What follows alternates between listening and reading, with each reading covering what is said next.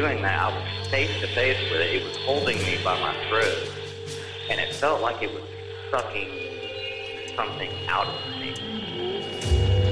I probably should have been more scared than I was when I witnessed the exorcism. I turned and looked on my right side. When I did, there's there's a beam on the side of the tree, a large beam. It's looking at me and I'm looking at it. After I hit the lock button and looked back up, I saw red eyes staring back at me. That they're going to show multiple gods all over the earth, be able to speak in people's languages, and at that point, it kind of converge into this one entity, which will be revealed as extraterrestrial. You'll realize that aliens are the gods of old, and at that point, it'll wipe religion out of the context of humanity. No, way, it couldn't have been a person. I know that.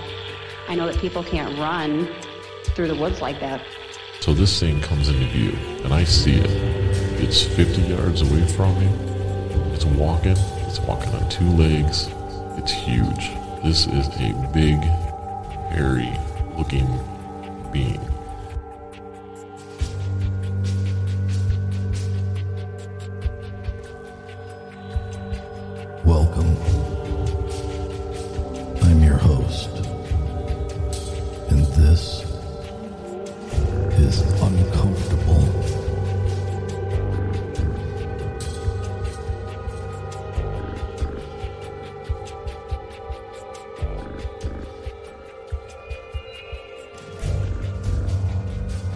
Back, everyone. I am your host, Eric Salaji. If you've had an uncomfortable experience and you'd like to have it featured on the show, please get a hold of me at contact.uncomfortable at gmail.com. Make sure to follow us on Facebook and Instagram, both at Uncomfortable Podcast 65. And most importantly, please share the show with others and make sure you leave us a five star rating and review where you can. Those are the main ways you can help in getting our show out in front of more people. And with that, more people listening means more great guests coming forward with their experiences, like tonight's guest. Just a heads up to any of you who may be attending this year's Ohio Bigfoot Conference during the weekend of May 6th. Please keep an eye out for our booth as we will be there in support of the show again. Last year was an amazing event with, I believe, nearly 5,000 people flowing through that conference. Make sure to stop by. I will have raffle prizes and some merch if you'd like to pick something up. If not, just stop by and say hi. If you haven't already, make sure you pick up the link to our Uncomfortable Discord server. You can find the link in the show notes below. That has been a lot of fun and something that I was not expecting. Lastly, talks are in the works for this year's Bigfoot and Brews. It will again be held at the Sister Lakes Brewing Company in Dowagiac, Michigan. Most likely September 9th as a target date. I am currently in conversations with two well known speakers, and we are trying to get the details ironed out with them. I should know something very soon. With the success of last year's event, I would suspect that we will have some growth. Tickets for this event will go quickly. There is a hard ceiling for the number of attendees that's going to kind of make this somewhat of an exclusive event. When I officially announce that tickets are available and the site is up to accept your orders, I would suggest that you do not hesitate because I have a feeling these tickets will go fast. Sponsor positions are welcome. If you sponsored last year's event and would like to do so again, or if you are someone new who is interested in help sponsoring this event, please get a hold of me at contact.uncomfortable at gmail.com and I will give you all of the information you need.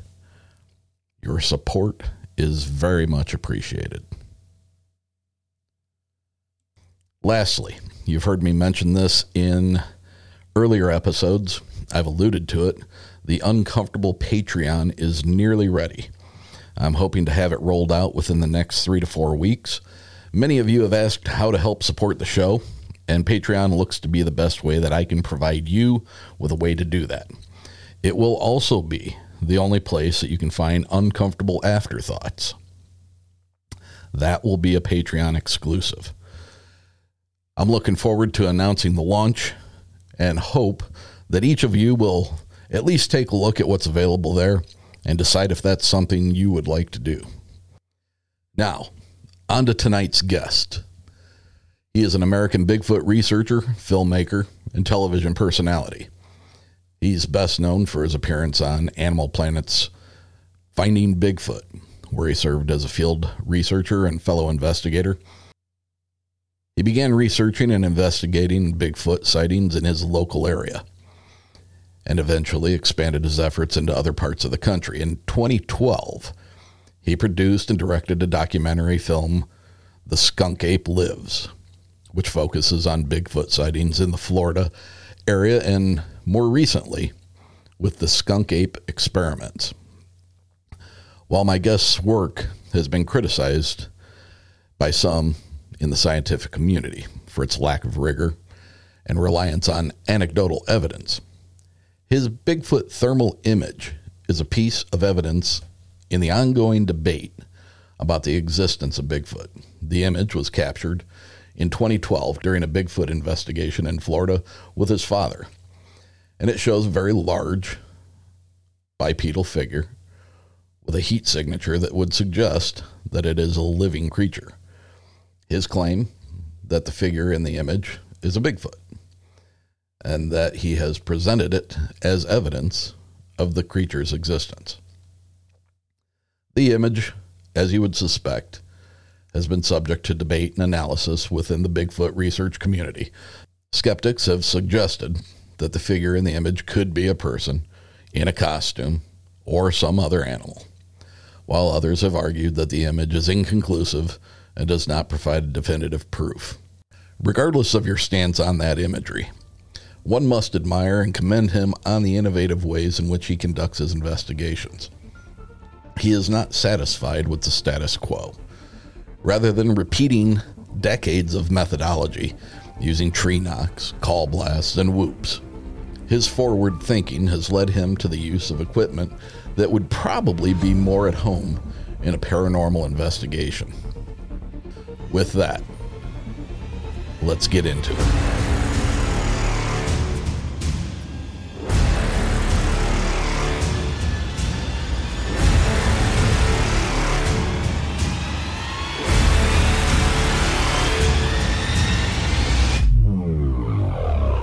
Right, if you will, please give a warm, uncomfortable welcome to Mr. Stacy Brown Jr. Stacy, welcome to Uncomfortable. How you doing, man? Doing well. Thank you so much for uh, for agreeing to be on the show. It's a it's a pleasure. Um, I have been aware of your presence in the in the realm of Bigfootery for probably 10, maybe 12 years, somewhere around there. The name is recognizable, um, as well as, you know, your father and, uh, and the thermal recording that you guys had. Um, what was that? Probably 2012? 2012. 12. Wow, I got it right. Boom. Yeah. Okay. Um, yeah my show tackles all paranormal. And for many years of my life, I've always thought of uh, all these things that I talk about and have conversations with other people about um, being very separate um, occurrences, very separate entities from each other. But the more that I've gotten into it in the years that have gone by, I'm starting to think that these things are more connected than what many people think. And that is what has attracted me to you um, most recently in the past couple of years as your your investigation of the skunk ape, Bigfoot, Sasquatch, whatever you want to call it, um, you you have added to the repertoire of uh, tools many things that have typically only been used in paranormal research. Yeah, yeah. So I don't see the reason. Like when you look at it, we haven't learned anything else about Bigfoot in general since the Patty film. Like Meldrum's figured the things out about the tracks. He thinks, you know. Uh, I mean, no disrespect to him, but it, that's really all we got, right? And so, why is that? Why do we continue to do the same things? Exactly. You got a bunch of people going out there doing the same things over and over, year after year, and they're not expanding our knowledge base with those techniques. No. Well, you know, it's just spinning tires in the mud. So when I got into Bigfooting, when I had my first encounter, I thought it was a primate, could be nothing more. I'm going to have this done in like six months. I was under the impression that it was going to be that easy, you know. Um, and it's not. But when I looked at the Bigfoot community, like forums and websites, it's really toxic. you know, people are fighting and all this stuff, and so you got to figure. I'm on the outside of Bigfooting, right? I don't really know a lot, um, and so I'm an outsider looking at all this madness, and I'm like, this is why nobody's discovered Bigfoot. It's a bunch of Looney Tunes, you know, who are into this, and that's unfortunate. I was like, but cool, I'm not that Looney Tune. Um, I know my way around the woods and stuff. I'll start looking for Bigfoot. This is this should be fairly easy. I'm just hunting an animal, right? And I know it's here. I saw it. So I'm just hunting an animal. I just got to find him. It's going to be quick. And then that goes on for years. You know, uh, I think, that, hey, they're just really smart. I'm still going to get this done. And then the lights start happening. And I saw the lights for probably a few years before I even was really like, yo, dude, those are the Bigfoot. Or those are those are one and the same thing you know, whatever they are, right? And then I met this guy named Bill Brock in uh, 2014. We became buddies. He lived in Maine, but so like 2019, he invited me up to uh, Bridgewater Triangle. And, and along the way, I ended up at the Conjuring House Yeah. right? And then at the Lizzie Borden house for a while. And so I'm now with all these other paranormal investigators who know what they're doing. These are like, you know, some some uh like one of the guys was there at the original like seance they did. He was the original investigator of the Conjuring House. So like I was getting schooled from these people and then I start just like, oh, they do that? They tap? that's the same thing they're doing as the wood knocks. Yeah. You know what I mean? And and like just these all these weird sounds, all these things going on. It was very much um, you know a lot of similarities. And so that led me to believe that hey, maybe these things are actually you know connected and together. Well, I think, you know, and like yourself, um, I went through the, it, it's got to be an animal. It's got to be a primate. It's got to be some kind of large, undiscovered gorilla that, you know, I think, I think first as a, as a young kid, um, it was a monster, right? Uh, but I believed that it was real. Uh, Right. And then once I, you know, started getting some uh, some background to, uh, you know, relevance of, you know, monsters well, they tell us monsters aren't real, but I kind of beg to differ with that uh, at this point in my life. Um, but then you know you start getting a better realization of of what you're dealing with, and you know so many people talk about the the animal aspect of these things, but in so many of the reports and the eyewitness accounts, so many of the the interactions, people report something that is much more in lines with being much closer to us as a people than to being just an outright animal. Now, maybe that's because they they portray they come off as being very intelligent, which I think we'll all agree that they they are. Um, it's it's just a it's a strange thing to wrap your head around after having these things being segmented from all the other strangeness in the world, uh, you know, ghosts and hauntings and and and stuff like that, to to come to the realization that it's more likely that these things are all in some way interconnected. And I don't I don't know from my own personal standpoint, I don't know if that is something that stems from a spiritual um, a, a spiritual place or you know I, I hate saying it out loud because it sounds so damn crazy but you know i don't really know any other way to put it but you know like a an alternate uh, an alternate reality or a, a, different dimension. You know, they talk about the veil. You even brought up in, in one of your latest efforts uh, the thinning of the veil, and I I personally know um, several light workers and, and psychics who have been talking about the veil being very thin, and if not, um, torn for some time now. Um, so is right. is that why we're is that why we're able to witness this stuff? You know, I mean, they're all questions. I don't know that any of us can really answer. I thought it was really interesting. I, I saw in one of your previous uh, interviews, or it might have been on a, a, news segment or one of the shows you appeared on, which you have a pretty extensive uh, background as far as being uh, a personality in uh, films, television shows, um, stuff like that. Um,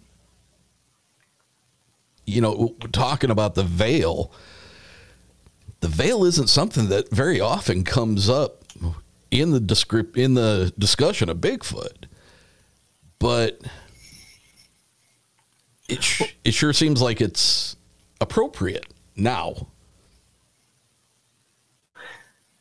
Yeah, I think it's always been appropriate, right? And I think that's been our downfall. The the the majority of the efforts going into Bigfoot research are not even given this and you know, it's not even an option on the table. And that's very sad because like you'll hear people say, well, it's just not how it's just not scientific. It's like how is it not scientific? You know what that means? Like science is just discovering stuff that we didn't really know was there, right? Figuring out things that we didn't know before. So like if you'd have pulled a cell phone out a hundred years ago, we'd have burned at the stake for it. Right. it would have yeah. been witchcraft. We had a flashlight on our phone. You can record moments. yeah. On you know and play them back. Like what? You can't it shouldn't be like that. And if you're that's the problem with the scientists in the bigfoot research. That's why we need a body right? Because they just won't open their mind to even the fact that bigfoot exists.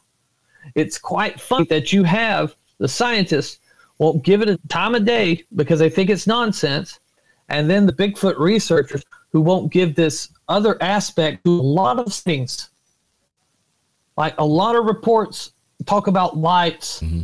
and their their cameras and stuff going dead, feeling nauseous, and all these things, the sulfuric smell, this terrible smell. You know, this is all paranormal stuff. Yeah. Like every single bit of it, dude. And and they turn their noses to it. They're like, oh well, that just can't be possible. There can't be portal. What are you talking about, dude? Uh, who says there can't? You know, the real scientists are actually working with, you know, on portals and stuff now. So, like, what, what actually, why, why can't you give this another chance. You know, if you're going into a, a damn detective, uh, an investigation, if you're a detective going in, you can't take any of the cards off the table. Right. Everybody's a suspect. You know what I mean? Yeah.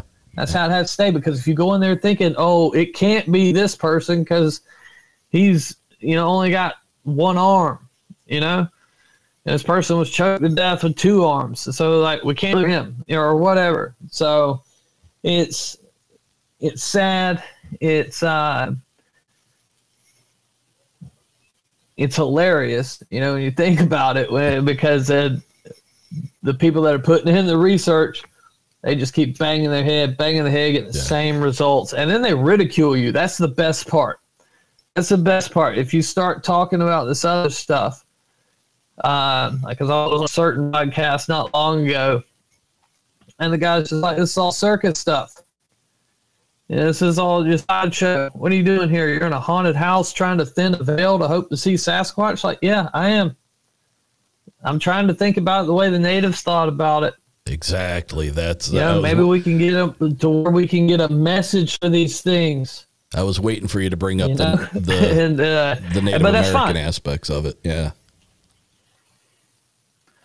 Well, you know, they lived alongside these creatures for hundreds of years, forever. Yeah. forever. They all got stories about them, and that's the problem with uh, you know new world. We we cast the things from the old world away. Like magic is silly; it doesn't work. You know what I mean? Oh, the Indian stories and native stories, they're trash. They're just natives. They're silly. They think the bald eagle's spiritual.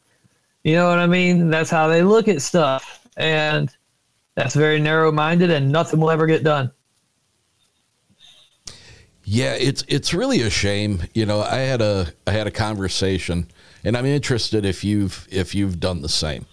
Um, I had a conversation with a a very recognizable name in uh, in in the science more scientific side of of Bigfootery.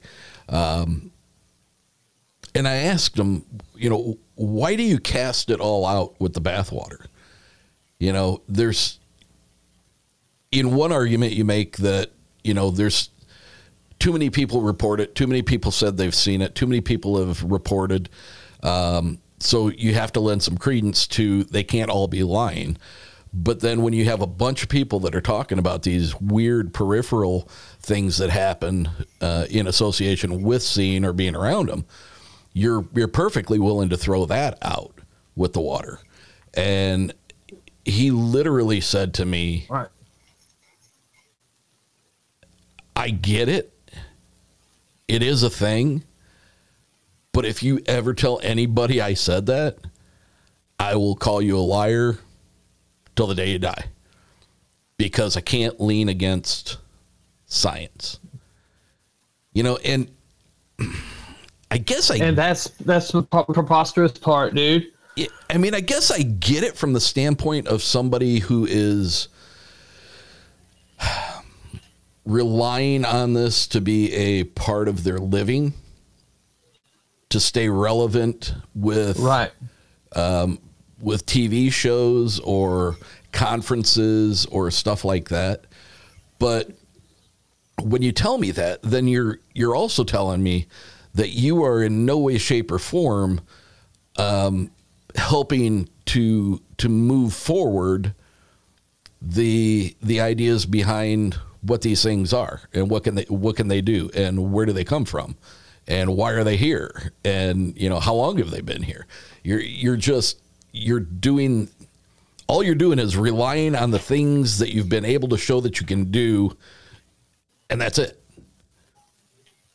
that and to me that's not even Right. Science. I think they get the it's the like a safe space part. No, it's not. It is. It's exactly what it is, and like it's foolish that they they think, oh well, it's flesh and blood because it leaves tracks. I asked. We're I was like, you realize ghosts leave tracks too, right? Like straight tracks. Uh, and it's just mind blowing because I haven't really gotten into this in the field. I haven't really studied these other things. Uh, so that's that's really um, it's kind of like banging your head into the wall when you're talking to them because they won't listen to you. But, but that's cool, you know. Uh, yeah. You know, I could be the front runner in it. I could. I don't mind that. I wish more people would do it, and I think I think some people do.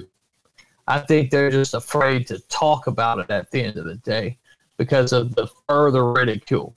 It's like telling people you believe in Bigfoot tall order, right? And then some of these people put in a lot of research and they never even seen Bigfoot. It doesn't make no sense to me. Right. Um, but yeah, you know, you can't uh, continue to just be so close minded. But hey, whatever. Well, you know, one of the things that have have become kind of central to my thinking on these are um, frequency and vibration.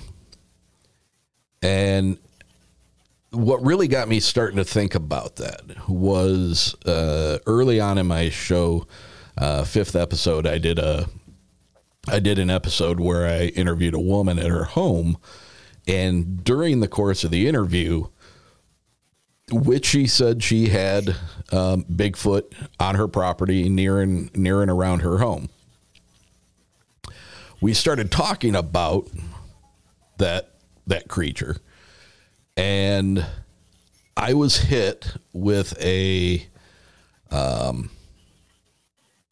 I was hit with a very what I thought was a very loud sound.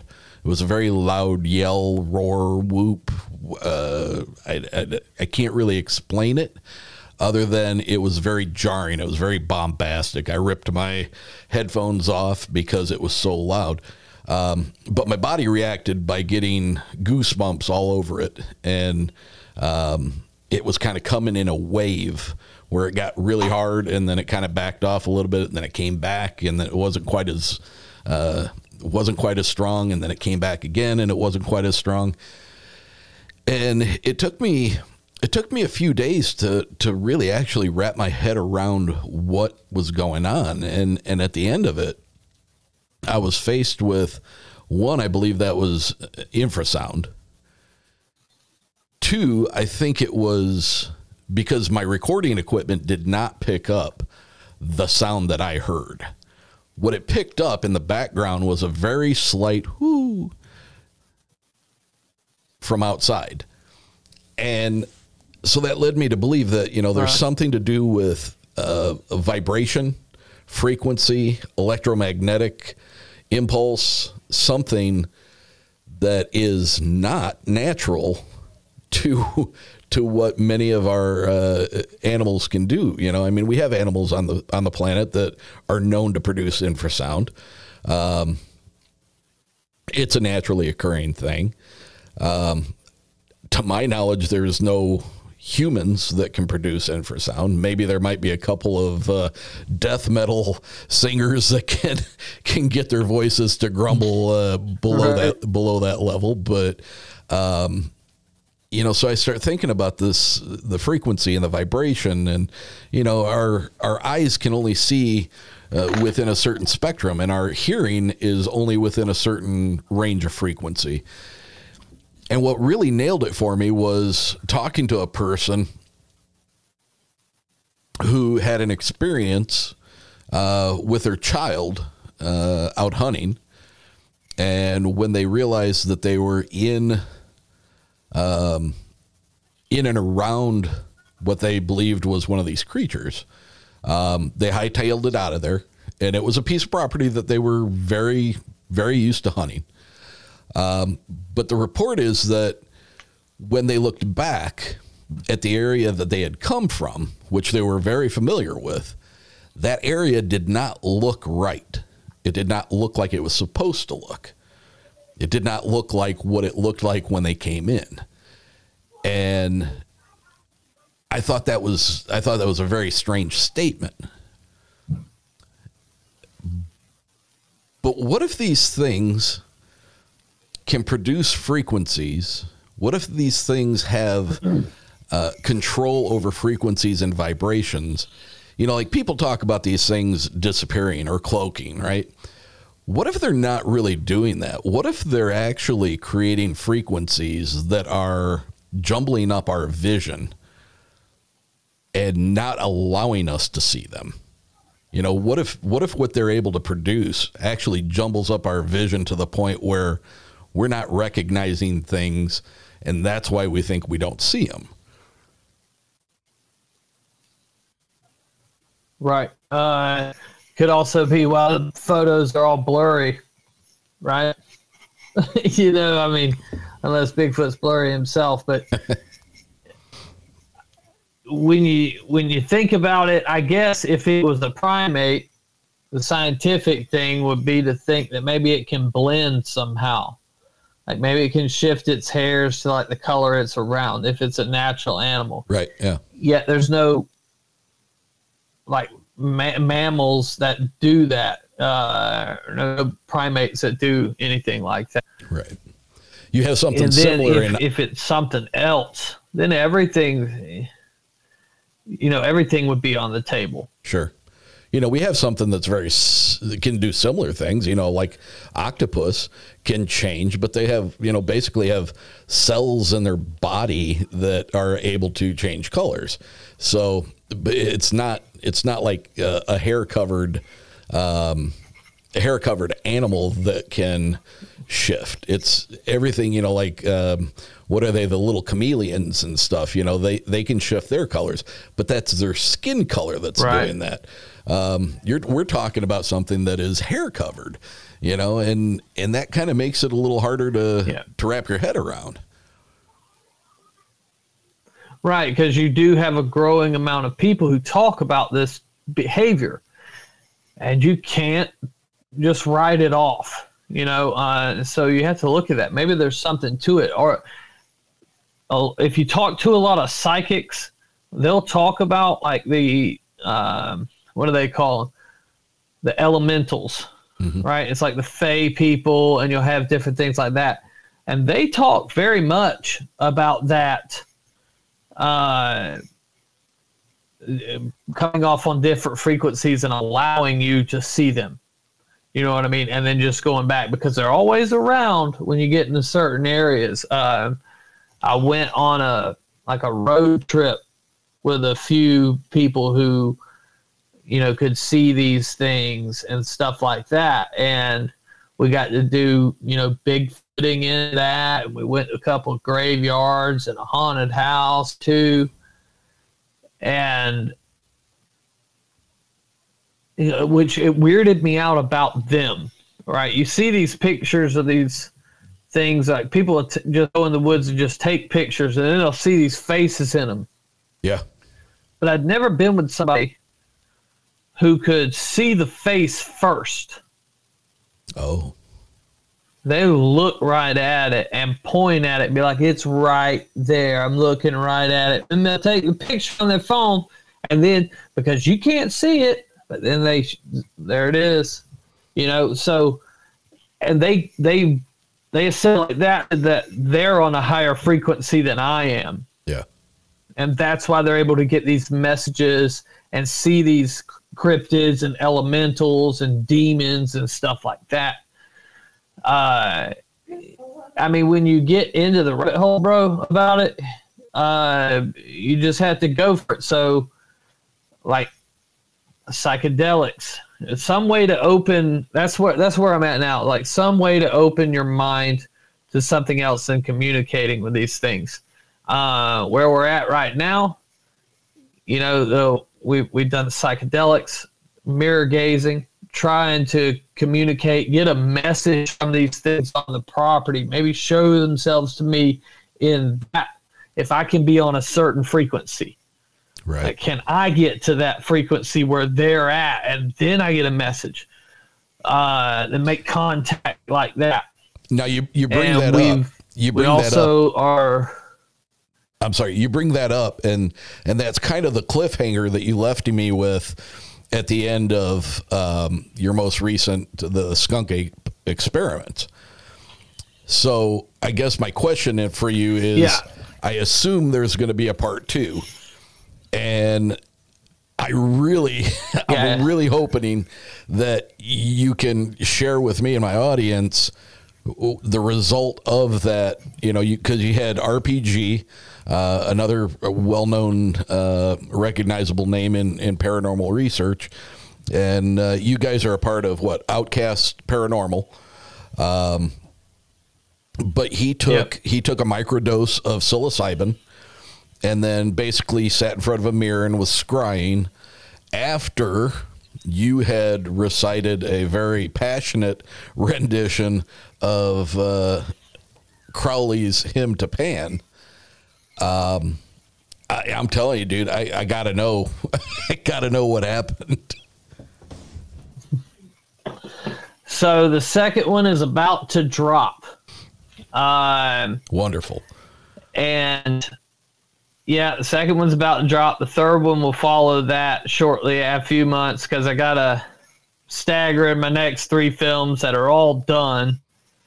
Just staggering them out, but the the Skunk Ape uh, Experiments two will be out. Like it's the distributors got it. I'm just waiting it on, you know, Amazon to give it a, you know, to because the Amazon doesn't tell you when your film's coming out. You can't request a date. Oh. You can put a date. Good luck. Yeah. Don't tell people that's the date. you know what I mean? you, so know- you find out when everybody uh, does. But anyways, yeah. So okay, I, I'm gonna tell you some, but I can't give it away all because Uh, you find out in a second. Yeah, yeah. um, but okay, so set the scene for those who haven't seen it. We're at this place called Crowley Nature Museum.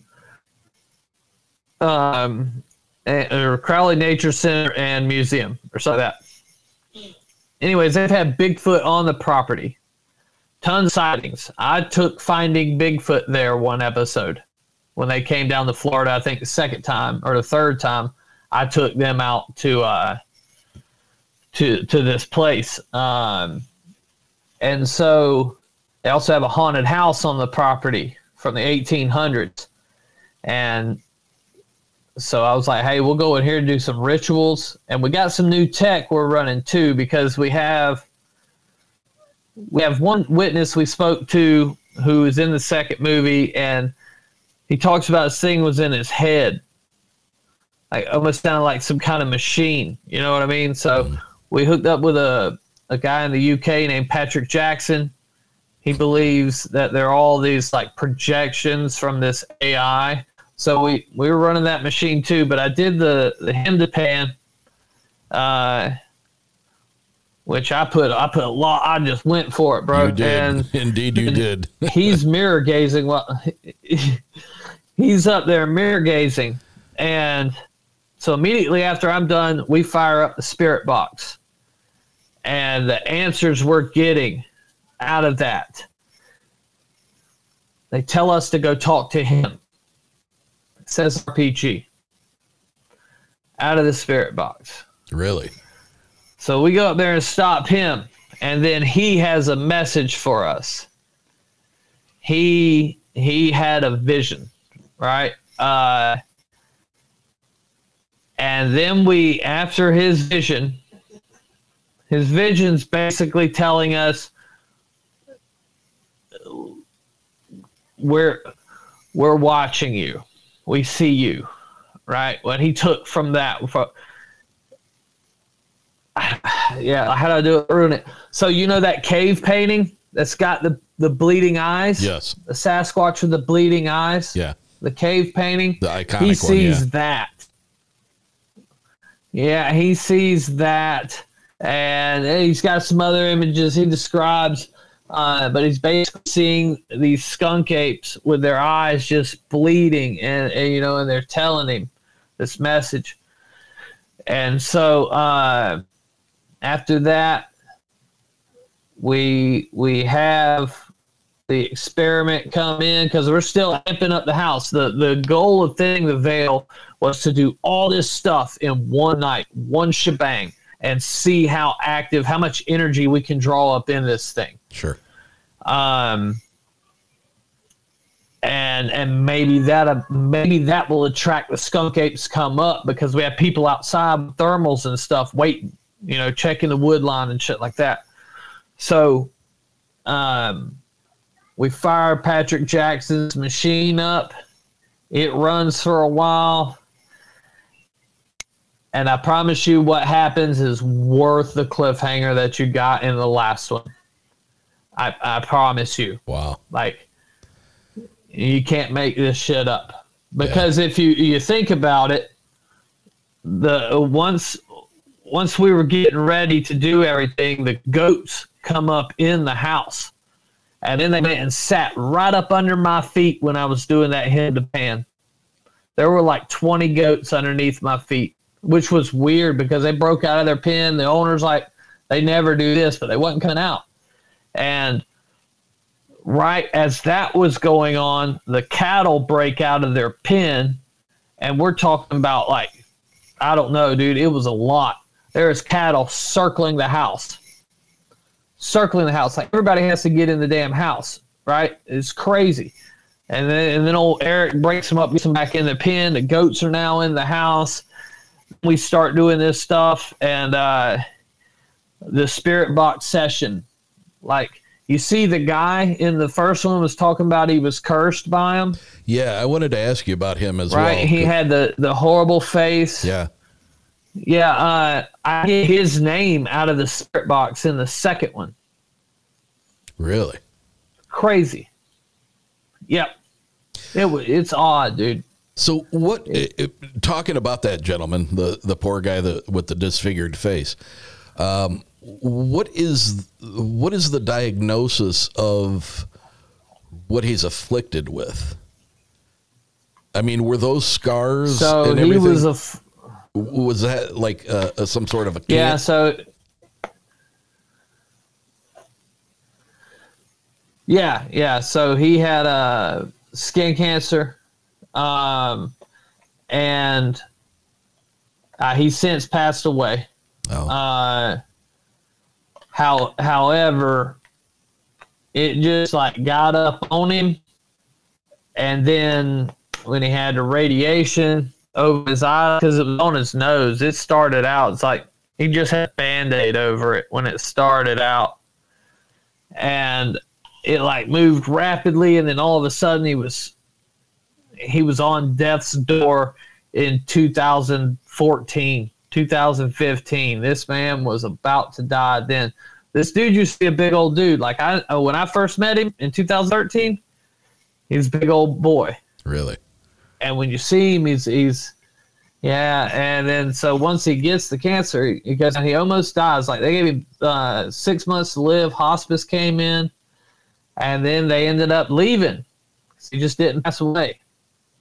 And it went on uh, and then it steadily got worse his eye like he was blind in his eye so his eye closed and then he like lost 80% of the vision in his other eye and then he was deaf in one side of his head so it was it's pretty rough there but he takes he he thought all even though it was cancer he believed it was something to do with the the things he was seeing. He thought it was a curse.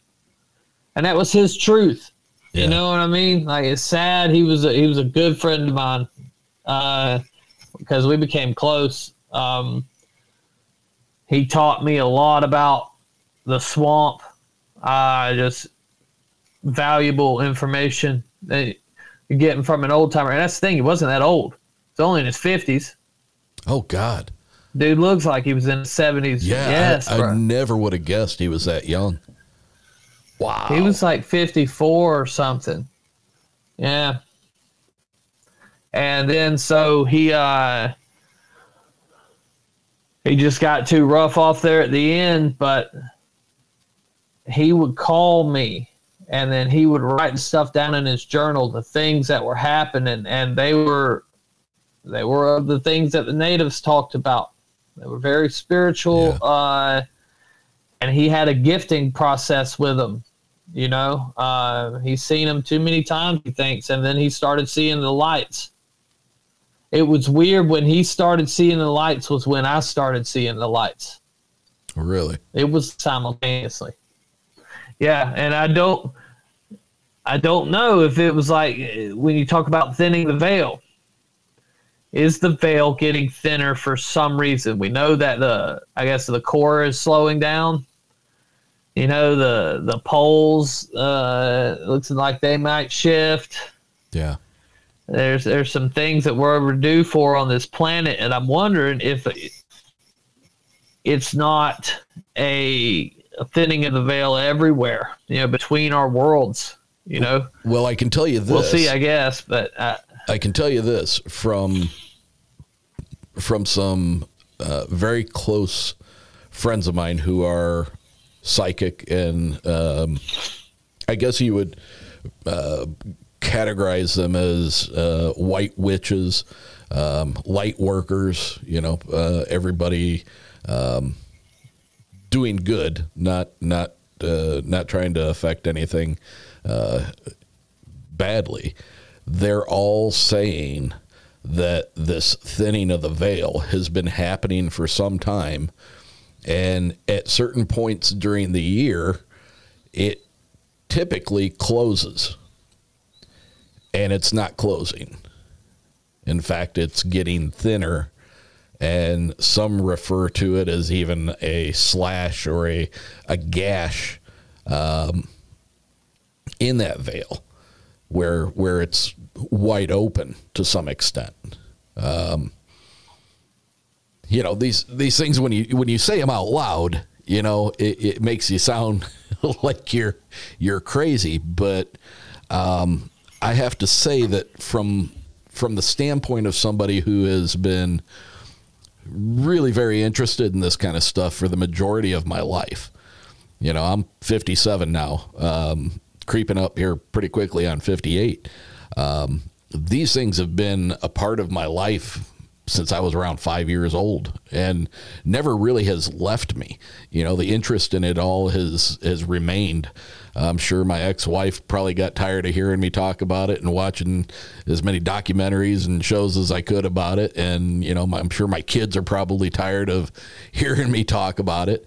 Um, but when I decided to actually really put myself in the seat of doing a podcast where I'm talking to people who are experiencing these things and some people who actually believe that they have some uh, some relative answers to why some of this stuff is happening, or or maybe not answers, but uh, better insight because of their gifts into the things that are happening.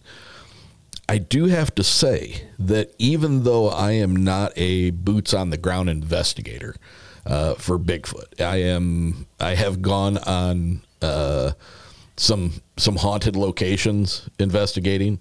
Um, I've delved into that a little bit. It's not something to do on a regular basis, um, but I have noticed that myself, I have begun experiencing more weirdness.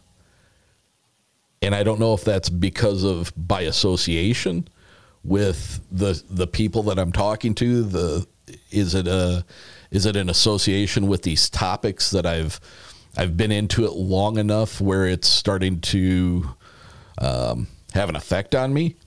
Is it is it my brain just uh, taking these things and saying, you know, now you're reading too much into it and and you're get you're freaking yourself out. Um, but I'm getting stories from a lot of people about a lot of weirdness, more so than than has been in the past. You know, and I guess you know, uh, I guess a point to you is with with your experience with the paranormal and and kind of bringing that type of investigative um, knowledge into what you do with Bigfoot. Um, are are you experience when you're when you're out there and you're you're in the hunt for these things when you're in the search for them? Are you experience? Do you find yourself experiencing more of the weird stuff than than you had in the past? Does there seem to be an uptick for you and and the people you investigate with? Yeah, so it's okay. What I what I bounce it down to is the location. The location seemed to be getting more and more active, right? And depends on whatever location I'm at. But the location I go to the most, the Bigfoot stuff, it's way okay. So I'm gonna tell you a story. I, the, there is a guy that you his name is Chris Price. Contact him, ask him what happened. So this man pays me to take him out into the woods, right? He he's like, hey bud, I want a few days of your time. You know, will you take me out, show me the ropes, show me everything? I'm like, sure, right? So I take him out, and he we Bigfoot all weekend right? We're Bigfooting. When I, when I do these things, if people know who I am, and I think he did already, uh, they know I'm kind of into that other stuff. But for the most part, people just want to do the normal Bigfooting thing, right? They don't, they haven't listened to you talk on podcasts and stuff, so they may just think you're, I'm a regular Bigfooter, uh, or into the ape camp, I guess. But anyways, he goes, "Hey, I want to see the lights." They've been talking about the spot that we got that I see these lights at. And we went and I said, "Hey, I'll, I'm gonna go. I'll sh- I'll try to show you, but I can't promise anything." Right? He's like, "I don't care, dude. I just want to experience them." And so we go and we get to the spot and I start talking to the woods, setting the intention, you know, what I want to have, speaking it into existence mm-hmm. right? Which is probably a lot of your thing. Would you? You're you're noticing things just getting weird more lately. You're sitting here talking about this stuff all the time. Yeah. Right. You're speaking this into existence, right? But so that's what I'm doing, and it wasn't 15 minutes later there were like 50 lights around us. And when I say 50, I mean 50. Like there may it may have been more, right? They were like little pin lights, right? And they're just flying around, like you're seeing these lights all around, right? And they're they're like flying into my mirror on my car, and just they don't come out the other side. You know what I mean? They just like flying onto us, and then he got like pushed and then I looked up one time. I thought he was standing right here in front of me. So I was I immediately do the spirit box, right? So like the lights are here. So now I'm gonna try to talk to whatever this is, and, I'm trying to speak through the spirit box, and then I think he's standing right here in front of me, right, like leaned over. And then I look over here, and he's over here, and I'm like, oh my god, you know what I mean? Like, what was that? Who yeah. was this? because I seen somebody out of my peripheral standing there. Yeah. I just thought it was him. And uh, it was one of the wildest things. One of the wildest things. And he's went back since and uh, tried to see him again, but he hasn't. Uh, Small Town Monsters, this like independent film company. Yeah. They came down and they're making. They I took them out on a on a film uh, it's one of the Florida Bigfoot on the trail sure. episodes. Yeah. On YouTube, and I took him to this spot. We started hearing knocks, right? And they had been asking me, you know, why do you believe in the lights? Why do you think it's connected? Yada yada. And I'm like, because I'll have both of them happen at once. Like there'll be big activity, and then I'll see lights, or vice versa. Right? And so we're walking back to the truck. Everybody's putting their stuff up, and then you just hear James and Tate like, "Oh my God, did you see that? Did you see that?" They wasn't rolling cameras, but they were still rolling audio. Big blue ball of light just zigzags through trees and flies off. And I'm like, and that right there, gentlemen, is why I believe the way I do. You can't have these things happen all the time and not think there's a correlation. Like you, you know if you're if you're saying there's no correlation in this thing that repeatedly happens, that's your personal bias and you know it. Right. Yeah. I don't care. You know, if you you you know, a tiger can say he's a lion all day he wants to. He's still a tiger. you can't do that. You can't. You have to look at it the way it is. And so it, it's just amazing the, the, the stuff that's happening now versus that was happening 2013. Because had I heard myself talk like this right now in 2013, I'd be like, "What did I do to lose my mind? Yeah. Where? What? What happened to you, bud?" You know, uh, A hundred percent. Yeah. And I'm I'm in the same boat. I'm still doing it. I'm still looking at it. Yeah, yeah, I'm still looking at it like it's an ape too. You know, I'm not closing that book. But damn, dude. like so now the the latest thing we're doing is uh the gateway process, right?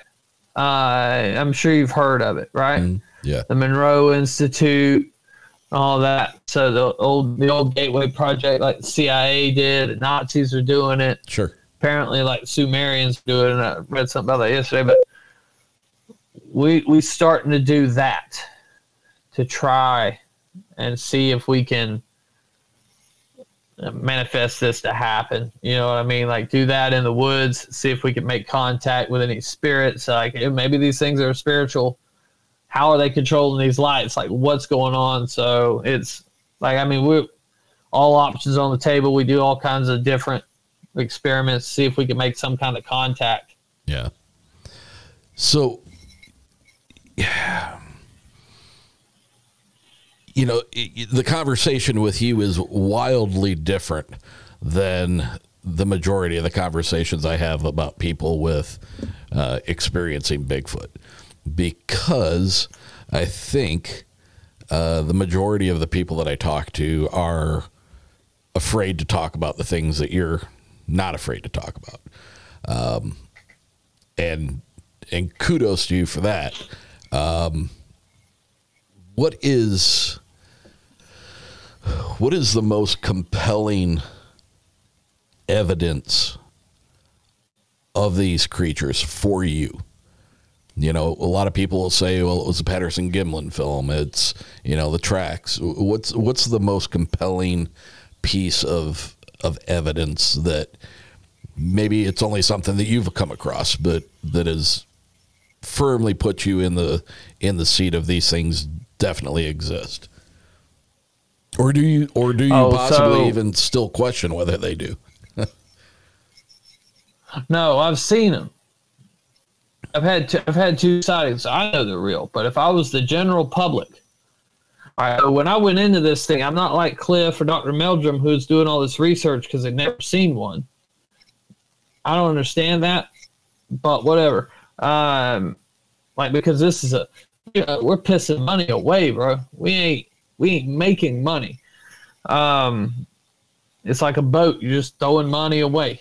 Uh, just throwing a hole in the water. You put money in and I guess if I was the general public, there's a video. It was shot in Idaho, I think. And there's these kids and their dad, and they're out plinking. They're out shooting guns, Yeah. right? He's got a rifle. They're out somewhere. He's teaching his kids to shoot. This helicopter comes over, right? And in the distance, on the ridge, Yep. there is this Sasquatch running from rock to rock, and the way you see it run, and that helicopter is obviously on it, like knows it's there. It's there after it. You see both of them, and that to me, that was going to be a hoax. It wasn't like publicized well. Mm-hmm. You know, I mean, usually these hoaxes are like grandioso, you know, everywhere. Yeah. This one wasn't. This was that most people haven't seen this video, but this video is of an actual Sasquatch, and that is the only one besides my father's figure or uh, film that I, I have faith in. Uh, The only reason I have faith in my father's films because I was there for it, right? Right. So that doesn't count. But the other ones, that's the only one I believe is like 100% legit. I don't buy the Patterson Gimlin film. No, I don't think it's a Bigfoot. really. No, I think that's a suit. I think that was all a hoax. Yeah, sure do. There's too many red flags, So that's another thing with the Bigfoot community. These people overlook certain things to fit their narrative. That is, you're like the flat Earth people, hmm. like me. Earth may be flat. Hell, I don't know. I ain't been to space and seen it myself. I can't tell you hundred percent that the Earth is round. I don't know. Like honestly, I know what people have told me, Yeah. but I haven't seen it myself. I've seen a Bigfoot. Right? So I believe in that. But like the the flat earthers also they don't look at some things Right. fit their narrative and it's very much just like Bigfoot community. I don't- And uh you just can't do that. You know, you have to add all these other things in because when you look at the Patterson film, you look at the fact that he drew that creature in that same pose like two years before and put it on the cover of a book. Hmm. He sold 50% of that film to 10 different people. He wrote a bad check for the camera Yeah. right? Like, when are we going to start thinking something's in the water here? Like, how much more do we need? There's a ton more. If you look at the film, the film itself, watch not just the Patterson film, watch the whole documentary. Because by the way, he was going out there to make a film. Right. It just so happened to film Bigfoot first time. Bigfoot walking in the damn open Broad daylight. first time, broad daylight, like it- this doesn't happen. But okay, we'll forget that. We'll forget that. Hell, maybe it does. Right? So you I have an interview with Bob from 2010, and he says, he says, I don't work the camera. I never work the camera. I don't know nothing about it. That's Roger's thing. Okay. The scene literally before Patty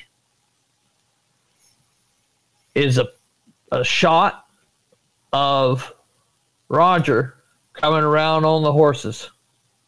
There's no Bob to be seen anywhere, Who was filming them? right? And the camera is on Roger, and it makes this very nice pan to the trees. Whoever shot that knew how to work a camera. Okay? But hey, maybe, maybe Bob he's getting old. Maybe just maybe he's just forgetful, right? That's what they say. I've met Bob Gimlin. It's hard to believe this man's a liar. However, he sold his rights to the film. Let me just let's do a back and forth real quick. Okay, me and you just filmed the Bigfoot. You know it's 100% real. I know it's 100% real. This is 1966. This is the only evidence of Bigfoot on film. And you got a good one, bud. You got a great one. Yeah. You know it's real. I know it's real. Okay, what can I do to you? What do I have to do to make you sell that footage for what's worth a hundred dollars today? Not a goddamn thing. You and I are attached to the hip, buddy. We're. I ain't selling. Even if you hate my guts, even if you hate my guts, if I did the worst possible thing to you, are you going to turn loose that money? We are still attached. Because, hey, 50% of this is yours, bud. Yeah. 50% is yours. I can, I can get my 50% without ever having to talk to you again, without ever having to walk out of my house and show my face. I will always have 50% of that. And you know what that film license is for? It's $20,000 right now Is it? per usage. Yep. And they've been leasing it out ever since. He wanted to leave his wife something. Damn it, he did it. Bob's a straight up guy. And Bob, I don't think, will be a part of it. But I think Bob found out. And I think Bob was done with it and, and was so pissed off and sold his part of it. Hmm. And then I don't know why all of a sudden he's doing this you know. Uh, but then you also look at Bob Hieronymus. If you watch Bob Hieronymus walk, when he walks, he kicks his toe out. That's his stride. His right foot always kicks out to the side every time. It's, it's a very unique. The only people on this planet that have that walk are Bob Hieronymus and Patty. All two things on the planet. And I find that a hell of a coincidence, you know. So I'm not sold on that. I know Bigfoot's real. Like I said, I've seen it, but that piece of footage is not. And I've I had Bill Munns. I interviewed Bill Munns one time, and uh, you know he was telling me all this stuff about Patty and how we're not seeing the actual footage. We're seeing like a copy of a copy of a copy copy. You know, like 25th Oh, generation. yeah. That's all that's on the internet. Yeah. There's like you know, but he's seen the actual footage or the copy of the footage. He's got like the second generation, I guess, and he believes it to be real. And that's fine, dude. You can believe it to be real all you want. I don't think there's enough data there. The fact that nobody's ever really recreated it is bothersome. Yeah. Nobody's even tried. Like, yeah, you had a BBC show, but their creature costume was one that they rented from another production company that was making a monster movie, and that was their creature. So they just rented that suit for the damn TV show, so they didn't have to spend a bunch of money and have somebody make them a suit. Yeah. And it doesn't look anything like it because it's not supposed to. But Bigfoot community doesn't want to look at all those things I just said. And hey, I've got others. I got like a list of like 20 bullet points on why this is a fake. Interesting. You know, and it, it- none of it adds up. But hey, I'm also in the dark on that one too. Most people think I'm blasphemous. Well, I you know, I mean, I guess technically, yeah. Probably when people hear this, they're going to be like, "What?" Um, you know, for myself, there was always something very organic about the Patterson Gimlin film to me. I, I agree with you that what are the odds in broad daylight with nothing between it and the camera, you know, that one in a billion lifetime chance of of catching something like that. I, I agree with that. Um, I think the most recent version of that film, uh, Bob Hieronymus, um, Jeff Meldrum, and I forget the the other guy's name. Um, I, I think it aired on The Proof Is Out There. Um, that this other this third third guy had taken twenty five or twenty six different versions of the film, all in different varying degrees of degradation. Had run it through some sort of a AI where it replaced uh, certain things that were missing. It clarified things, and and it stabilized it even more than we've ever seen before. And watching that, that was the first time that I ever noticed that her foot, her toes lifted up as she was going to step, and I thought that, to me, that was very. Um, if that was a costume, you wouldn't see that. Um, you know, and I, and I think, you know, personally, and not to start a disagreement or anything, you know, I I think I think it's I think it's real, but the arguments you make about the backstory of all the shit that went on behind that, that really does put uh, a dark mark against the possibility of it being real. Um, there's a lot of shady shit that went on. Right. Like, I mean, exactly. I would love to sit here and be like, yeah, that film's real, man. Or, or, or just to be able to think that because I used to. And I started finding out all this stuff and I, I felt demoralized, you know, Yeah. because just like, you never hear these parts. Why don't we ever hear these parts? Right. You know uh and hell like i said it may be real but he, some of the stuff like the drawing the bigfoot with the breast two years in the same pose that you get the other one you know, in. Uh, Now, I got to say, I've never it heard was about out that. there, and and I just I just want to see if it can be done. Yeah. Yeah, the book is called like the Abominable Snowman of North America I had never heard about or about something. In the pictures in there. I had never heard about that.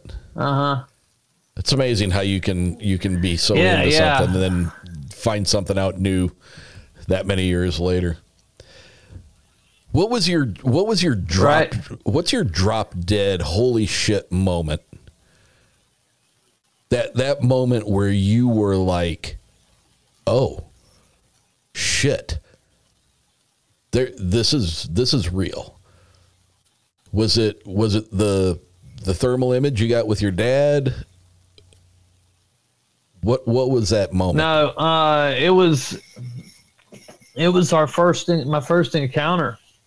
Um, we were just we went camping at this lady. She said she had Bigfoot on the property, right?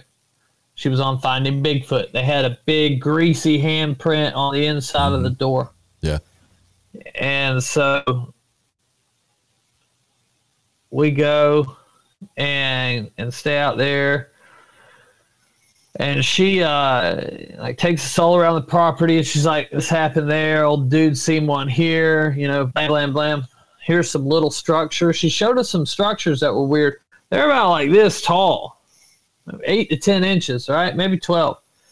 Not tall at all, you know, but they were very spent some time on this. So I was like, ah, this has got to be her, right? And we're out there, and she drops us off at our campsite. And she's like, all right, y'all are the first people to ever camp here overnight. Uh, if y'all need anything, call us and we'll come out here and get you. And the BFRO had been in this spot for seven years, but nobody had ever stayed the night out there, to, to our knowledge, right? So it gets dark. We walk around the trail, which is from where we're camping, probably a mile and a half of a trail, right? So we walk up to where these little structures were that were up on the top of this uh, hill. We're sitting there, and the uh, the hickory nuts are falling. It's November, and when they bounce, they're bouncing. You know, they're supposed to bounce downhill. We're sitting on a nice little grade here. It's like this part of Florida is not flat. It looks like you know hills in Missouri or something. Uh, and the hickory nuts are bouncing up the hill. Like, what's going on? You know. So I get the thermal out, shining, and so we're sitting on this hill and it goes down into this ravine and then comes back up to this like little ridge there. And I see this huge heat signature sit behind uh, a little tree about like that big around, right? I was like, what what is that? And now we're assuming that the stuff was being thrown from that thing, but it's one of these cheap or not cheap, it wasn't cheap thermal at the time, but it was one of them ones that do like electrical wires. You know, you're looking for like a a, Yeah, a a leaky pipe or something Yeah. like that, right? Yeah. Um, can't really tell what it is, but it's a big object, and it's behind this little bitty tree. So we get freaked out. We're like, "Oh, let's get the hell out of here!" And so we go back the way of the trail, which takes about a mile and a half to get back. Uh, what I didn't realize at the time is that where that thing was, our camp was only like two hills over. So like all I had to do was walk up over that hill, back down the next ravine, back over the hill and down and then up again. Literally like as a crow flies, maybe a quarter mile, if that, right? Not far at all.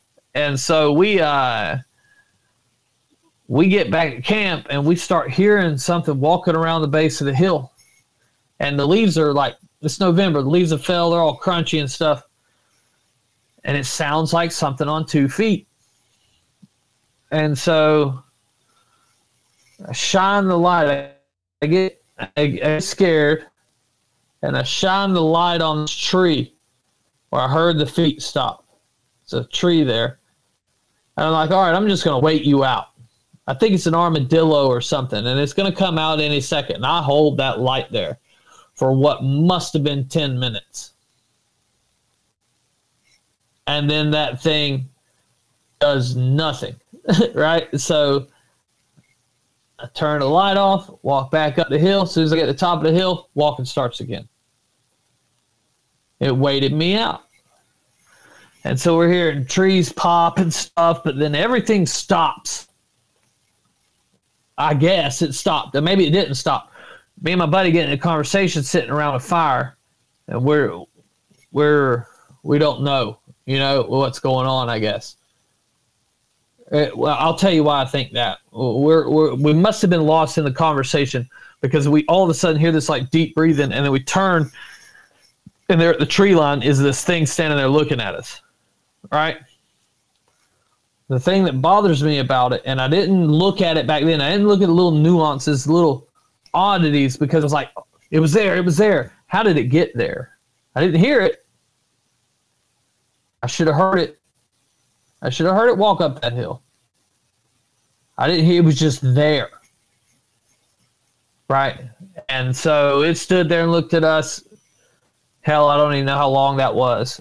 Five, ten seconds. Felt like forever. Turned around and walked off.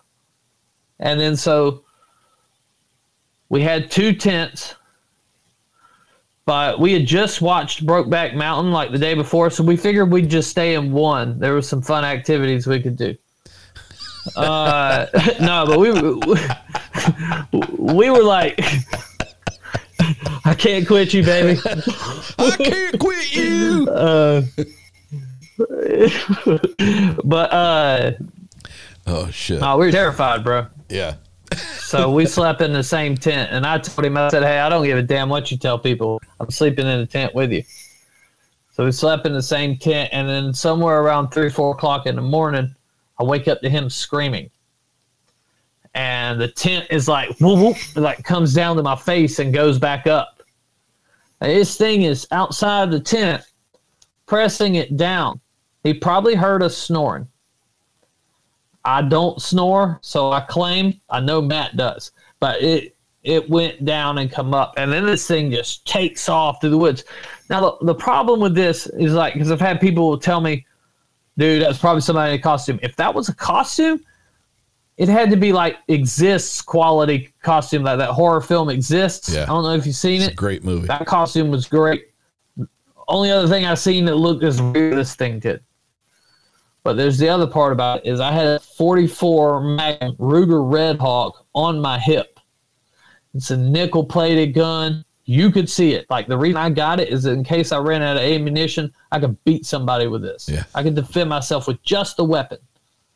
Right? So why would you try to scare somebody like that? Yeah. it surely ain't the property owners because they're old people.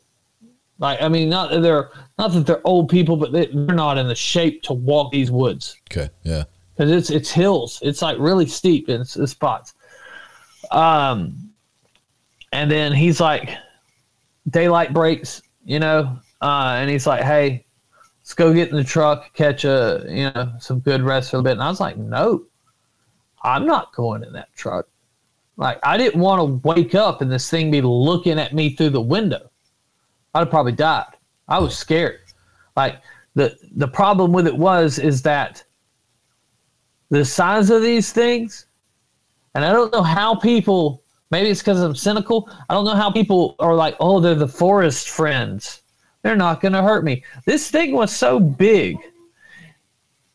Whatever happened is only because he allowed it to happen. The reason I'm sitting here talking to you now is because it allowed me to leave that spot alive. There was nothing I could have done. I couldn't have shot this with that 44 Magnum and, and him being anything but pissed off. I had my face ripped off, dude. Like, eh, that it, it's a helpless feeling. Like it's cool to watch the gorillas when they're in the enclosure and you're up there behind the glass. You know that's cool. Get in there with them Yeah. whatever they want to happen to you is what will happen. There's not shit you can do. And so I didn't want to go in the truck. I didn't want this thing to look at me. I was like, I'm just going to sit here in the tent, my gun in my lap. I ain't got to see this damn thing. Blah blah blah. Uh, I call my dad. I tell my dad, and my dad's like, "Bud, you've been looking for Bigfoot since you were six years old, and you found him, and you're gonna leave." He's like, "You come home, I'll punch you in the face." How about that? His exact words. He was joking, but well, I think he was. I'd like to say he was joking. uh, anyways, he's like, "Get a picture. You got to get some evidence. Get a picture."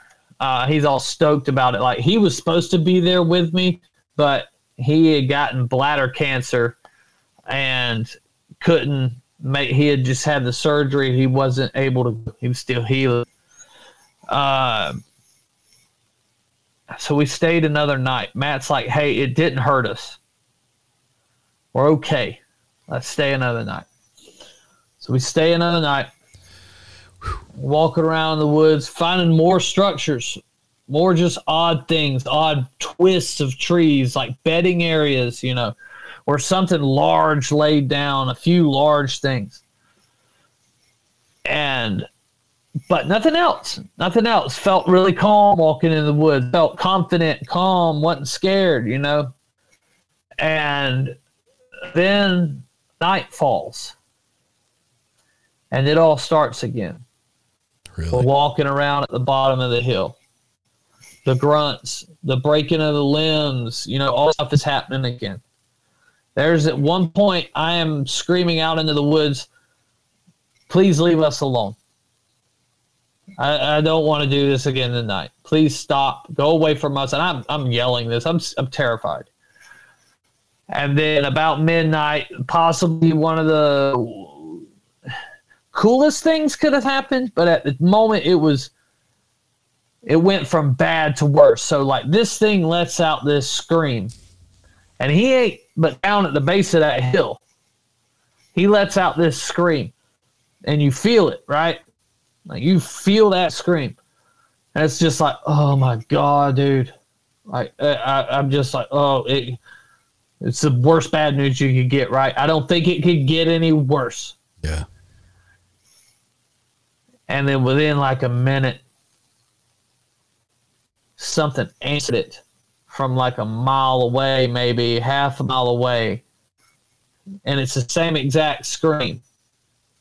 And it's from something else. And there's two of them, bud. Like, hey, he just called in Leroy and boys because like it's about to be a party and I don't want to be a part of this. like I didn't. We thought there was just one. You know what I mean? Yeah. We thought there was just one. Now we know there's two of them out here. Hell, how many are there? And but then it stopped. Nothing happened. I'm assuming he heard that scream and he ran to them. But I thought old homeboy was calling them in, and we are going to be done for. Yeah. Um, and that was it. After that, hey, after that, I was I was done. I knew I quit my band. I switched my job to where I could go to 12 hour shifts so I'd have more nights out in the woods. I was under the impression that I was going to solve Bigfoot real soon, real soon, because I had a sweet spot. These things are super curious. I'm going to kill one of these things. And that's what I tried to do for years. And I'm a pretty good hunter. I'm decent. You know what I mean? Like, eh, if, if I know there's an animal out there, I can go out there and kill it. Yeah. You know, we can track it down, get it on game camera. We figure out his path, his times when he's coming through, and then I'll pop him.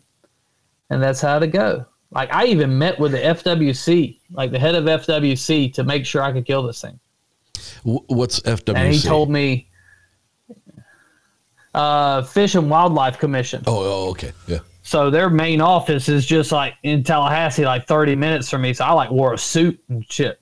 I went and met with this guy in his office and I was like, yo, bud, hey, listen, I know you don't believe in Bigfoot.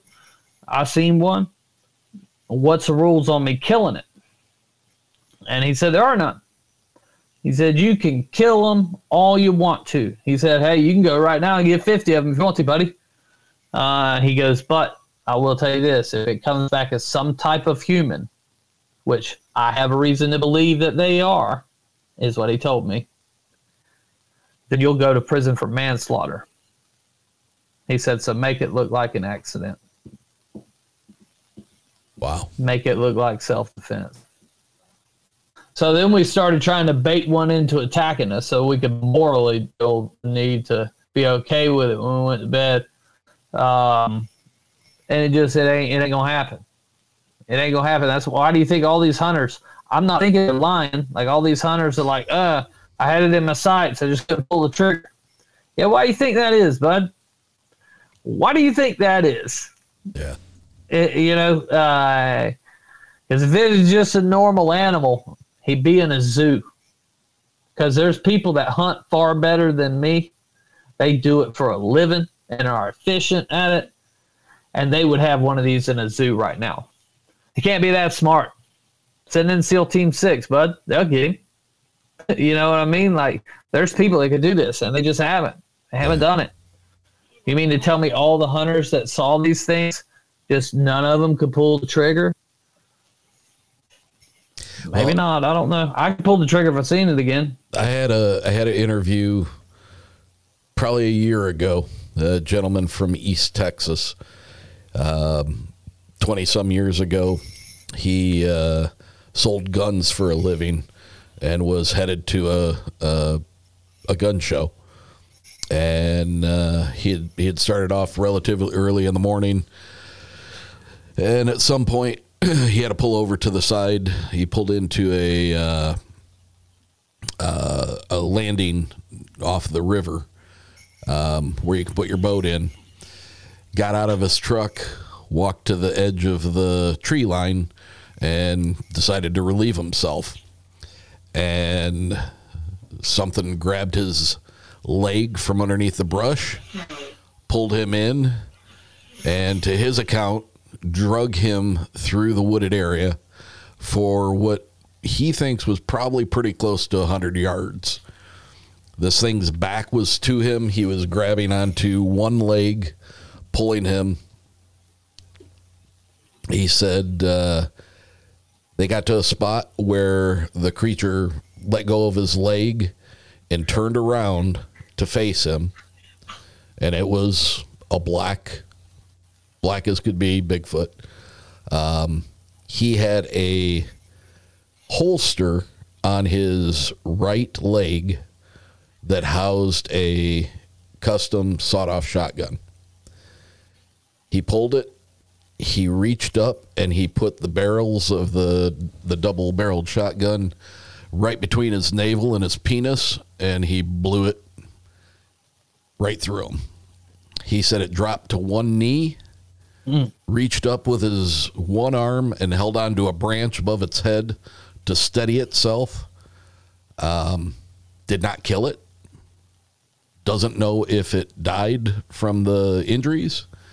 Um, at that point, while it was stunned, he said its he said its face went from being um, angry and and hateful to almost a look of betrayal when he was shot. Um, the guy was able to scoot back with both of his legs to get some distance between the two, and ran back out of the the woods. Got back to his vehicle, pulled a uh, another weapon out from underneath the seat of his car, fired a couple of shots in the general direction of where he thought he had run out of the woods. Got in the truck and took off. Sounds like a, sounds like a crazy story. Where was this? Texas? East Texas? Yeah, East Texas. I could find you. Oh, uh, gotcha. I I could find you the name of the the river if I went back and and re-listened to the uh, um, the episode. He he told what town he was in and the and the river that he had stopped at. Um, but yeah. And and it was interesting because he was a he was a Wow. he was a much older guy, and um, after we had done the interview, he was kind of hesitant at first. He decided to go by a different name, um, and then after the episode aired, he had contacted me again and said that he had found his dad's um, journal and in that journal there were several encounters that his dad had had um, throughout the years. He said he was actually on a tractor with his dad, plowing a field uh, right alongside uh, um, the tree line on the outside edge of the the field, and one had come out and bum rushed the side of the tractor and tipped it up on on its wheels um, when he was a little boy riding the tractor with his dad. And he said it was it was very um, it was really compelling listening to him talk because like he made it very common. He's like all the adults, they always told you. They always told you. You get your ass home before dark. You don't go play out in the woods. You know, if you feel like somebody's watching you, get your ass home. Um, it seemed to be for the area that he grew up in. It seemed to be very commonplace that there was there was no mystery about talking about the boogers because they were there. You know, so when you hear people talk Right. about it from a from a, a fundamental standpoint of it being so commonplace, you know, how do you how do you It's a matter of fact, you know. yeah. How do you disagree with that? How do you say, ah, yeah, you're full of shit? Your mom and dad were full of shit. Your grandparents were full of shit. You know, I- I just can't do it. No, I mean it's hard for me to call somebody a liar. You know, I mean, I may not believe them. I guess I don't know, but you can tell when it's at least true to them, Yeah. right? Uh, whatever it is is true to them, and can't everybody be lying? Yeah. you know, that's uh, can't everybody believe lying, but like around here in my, in my county I live in now, you know, back in the early '80s, this was a thing. People talked about it. Yeah. You know, and then it just was like because it's such a rural community that I'm from. Uh, the it was like backwoods, so it's like it wasn't a big deal. There wasn't a lot of people here, and all the people started moving in. Nobody listens to the old timers anymore. You know, the old timers tell you stuff. It's just like we came in and know, knew everything, just like we did to the natives. Same thing. Yeah. Tell me, did your dad know? Did your dad realize that what what you guys had got on film? Did he did he understand the significance of it at the time? I don't know that he see it was in the moment he just wanted to get the hell out of there but he knew what it was. And we're watching it and I'm like bro are you serious right now? You know uh the first time I watched it. And then as people do they start trying to talk themselves out of it. Yeah. Right?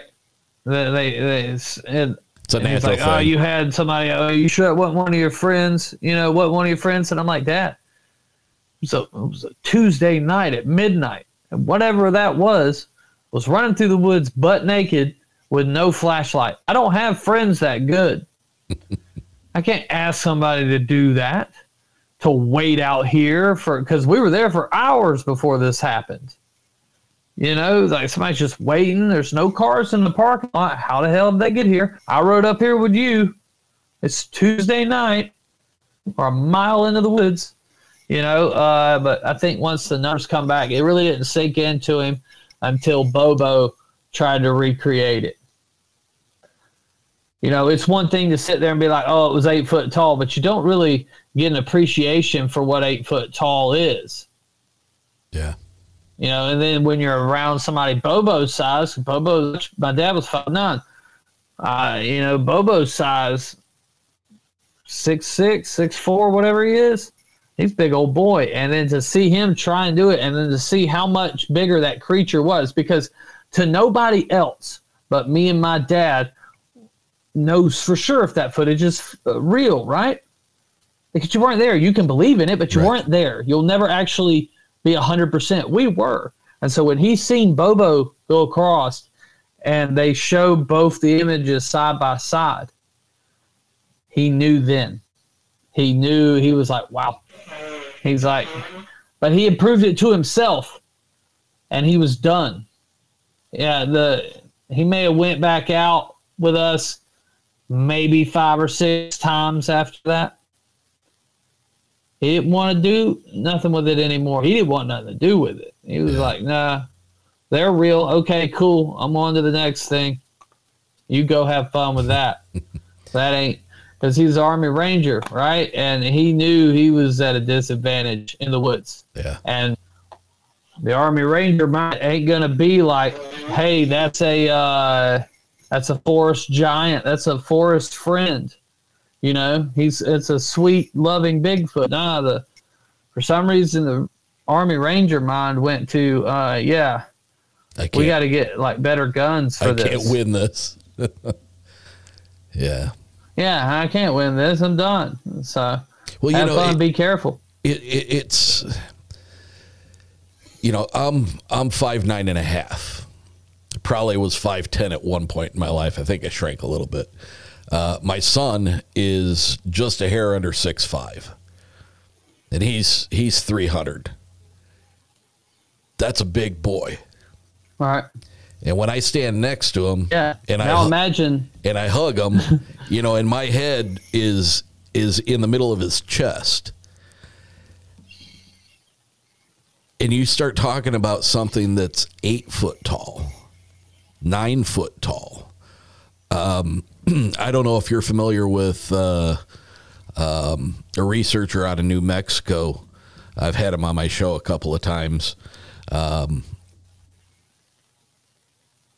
KX KX exploration um, is is one of his uh, his projects. Um, he talks about an individual in his research area that is nearly ten feet tall. He's got That's- he's got prints of I, I, you I know, talked to people that see like 12 foot ones. you know 20 21 to 23 inch prints that he's seeing on a regular basis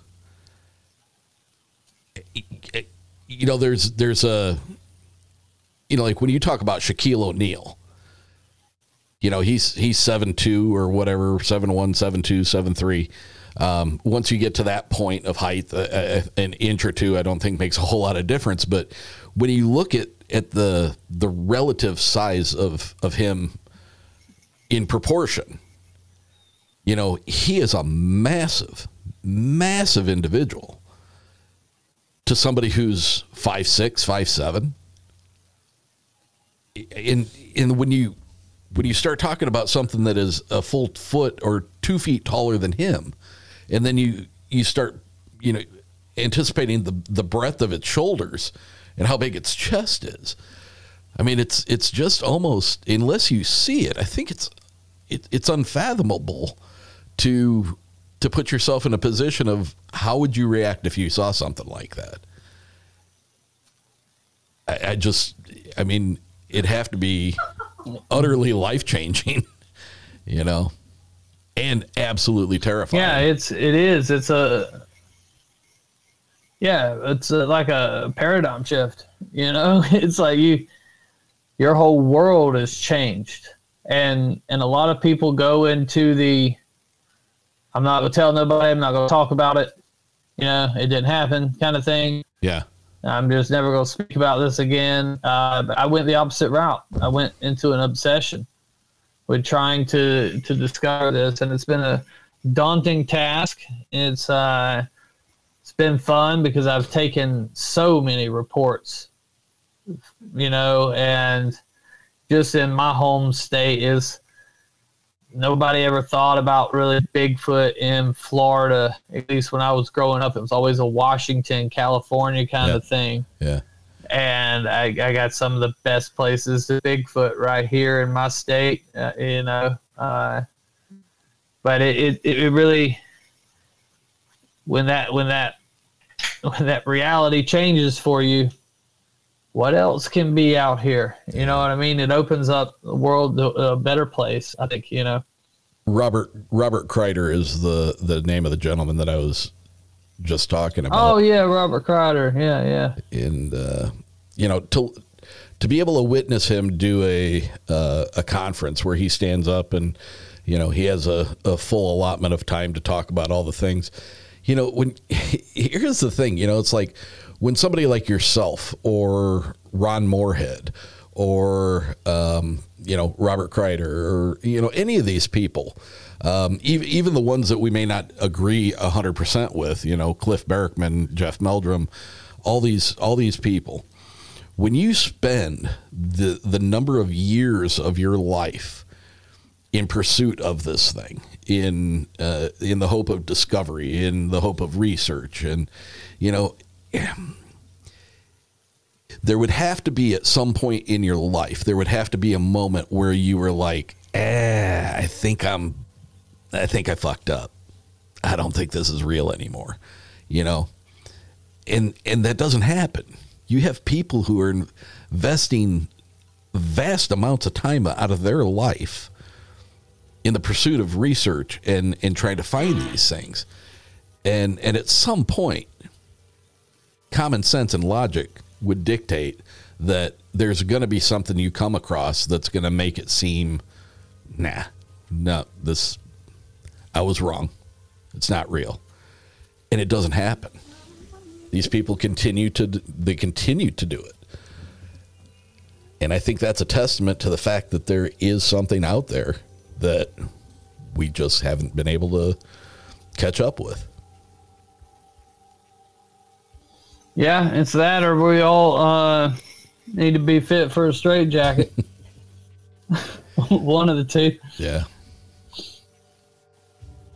Stacy, I want to th- I want to thank you, man. Uh, it's been an absolute pleasure talking to you.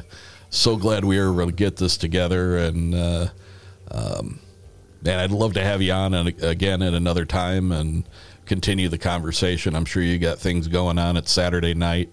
Um, I appreciate you taking the time out of your day to do this for me.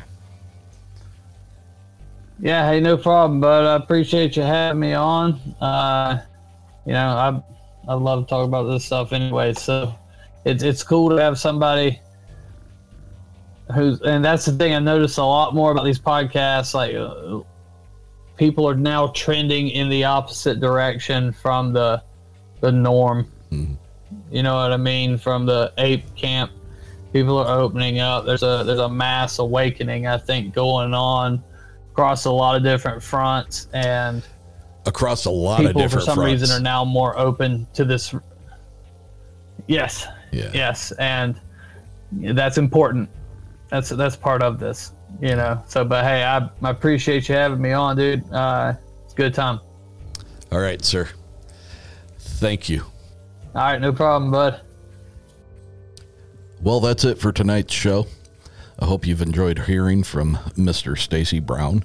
I encourage all of you, if this is a topic that interests you, make sure you go and check out some of this gentleman's content that he's putting out. You can find a lot of it available on Amazon, YouTube, and other streaming services. Again, please make sure to follow us on Facebook and Instagram, both at Uncomfortable Podcast 65. And if you have a story, or experience that you would like to have aired on this show, please get a hold of me at contact.uncomfortable at gmail.com. Please make sure to share the show in any way you can. Share it with your friends, family, coworkers. Hell, I don't care. Share it with people you don't even like. That's the main thing that you as a listener can do to help continue to grow the show and get it out in front of more people. Thanks for joining me. I will see you next week. And as always, stay uncomfortable, my friends.